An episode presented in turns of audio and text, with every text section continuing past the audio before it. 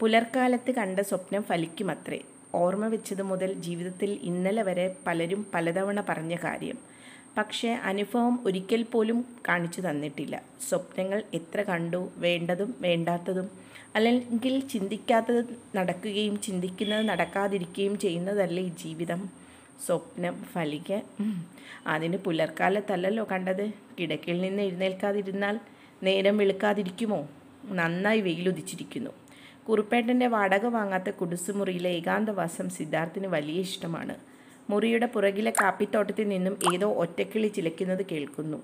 ആ കിളിയും തന്നെ ആയിരിക്കും. കോടാനുകൂടി ജനങ്ങൾക്കിടയിൽ ഒറ്റപ്പെട്ടവൻ. കിളിയും ഉണർന്നതേയുള്ളൂ എന്ന് തോന്നുന്നു. വെളുപ്പാങ്കാലത്ത് എന്നും മുടങ്ങാറെ പാടാറുള്ള കുയിലുകളും തമ്മിൽ കൊത്തി ബഹളം വയ്ക്കാറുള്ള കാക്കകളും ഇന്ന് ഇവിടെ പോയി. അക്കരെ തൊടിയിൽ തീറ്റ തേടി പോയിട്ടുണ്ടാകാം. പാട്ടും ബഹളവും ഇല്ലാതെ പരിസരം ശാന്തത കൈവന്നപ്പോഴാണ് ഒറ്റക്കിളിയുടെ ചിലപ്പ്. എന്തിനോ അയാൾ ആ കിളിയൊച്ച കാതോർത്ത് തിരിഞ്ഞു കിടന്നു. പിന്നെയും മനസ്സ് തട്ടിക്കുടഞ്ഞെടുത്ത് സ്വപ്നം എന്ന വിഷയത്തിലേക്ക് തന്നെ തിരിച്ചുവിട്ടു. കണ്ട സ്വപ്നം വ്യത്യസ്തമാർന്നതാണ്.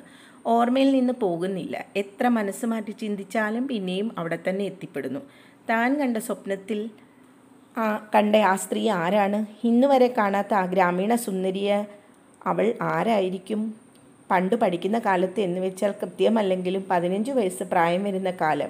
അന്ന് വിദ്യാലയത്തിലെ കളിതമാശകൾക്കിടയിൽ സ്വപ്നം എന്ന വിഷയം വന്നു പോയതാണ്. സ്വപ്നങ്ങൾക്ക് നിറവും പിന്നെ മണവും തിരിച്ചറിയാൻ കഴിയുന്ന പ്രായം. തെക്കേ ഗ്രൗണ്ടിന്റെ അരികിൽ ആര്യവേപ്പിന്റെ ചുവട്ടിലിരുന്ന് ഈ വിഷയത്തെക്കുറിച്ച് ഒരുപാട് തർക്കിച്ചിരുന്നു. ചില പറഞ്ഞു സ്വപ്നം ഒരു വായന പോലെയാണ്. മറ്റു ചില പറഞ്ഞു സ്വപ്നം ഒരു സിനിമ പോലെയാണ്. അന്ന് ഞങ്ങൾക്കിടയിൽ ഒരു പെൺകുട്ടി അവസാനം പറഞ്ഞു നിർത്തി അവൾ സ്വപ്നം ഒരിക്കൽ പോലും കണ്ടിട്ടില്ലെന്ന്. അന്ന് തനിക്കൊരു ഉത്തരം നൽകാൻ കഴിഞ്ഞില്ല. പിന്നെ തോന്നി മനസ്സിന്റെ ചില ചിന്തകളാണ് സ്വപ്നം എന്ന പേരിൽ അറിയപ്പെടുന്നത്. വിപുലീകരിക്കാൻ കഴിയാത്ത ചിന്തയുടെ മറുവശമാണ് സ്വപ്നം. ഇപ്പോൾ തോന്നുന്നു അതും ശരിയാണോ? ഒരിക്കൽ പോലും സ്വപ്നം കാണാത്ത ഒരവൾക്ക് എങ്ങനെ അതേക്കുറിച്ചുള്ള ചർച്ചയെ സംബന്ധിക്കാനാകും? അന്നും അതിനു മുമ്പും അന്ന് തൊട്ടും തന്നെ മനസ്സ് ആ ചോദ്യത്തിന് ഉത്തരം തേടി അലയുകയാണ്. സ്വപ്നം അതെന്താണ്?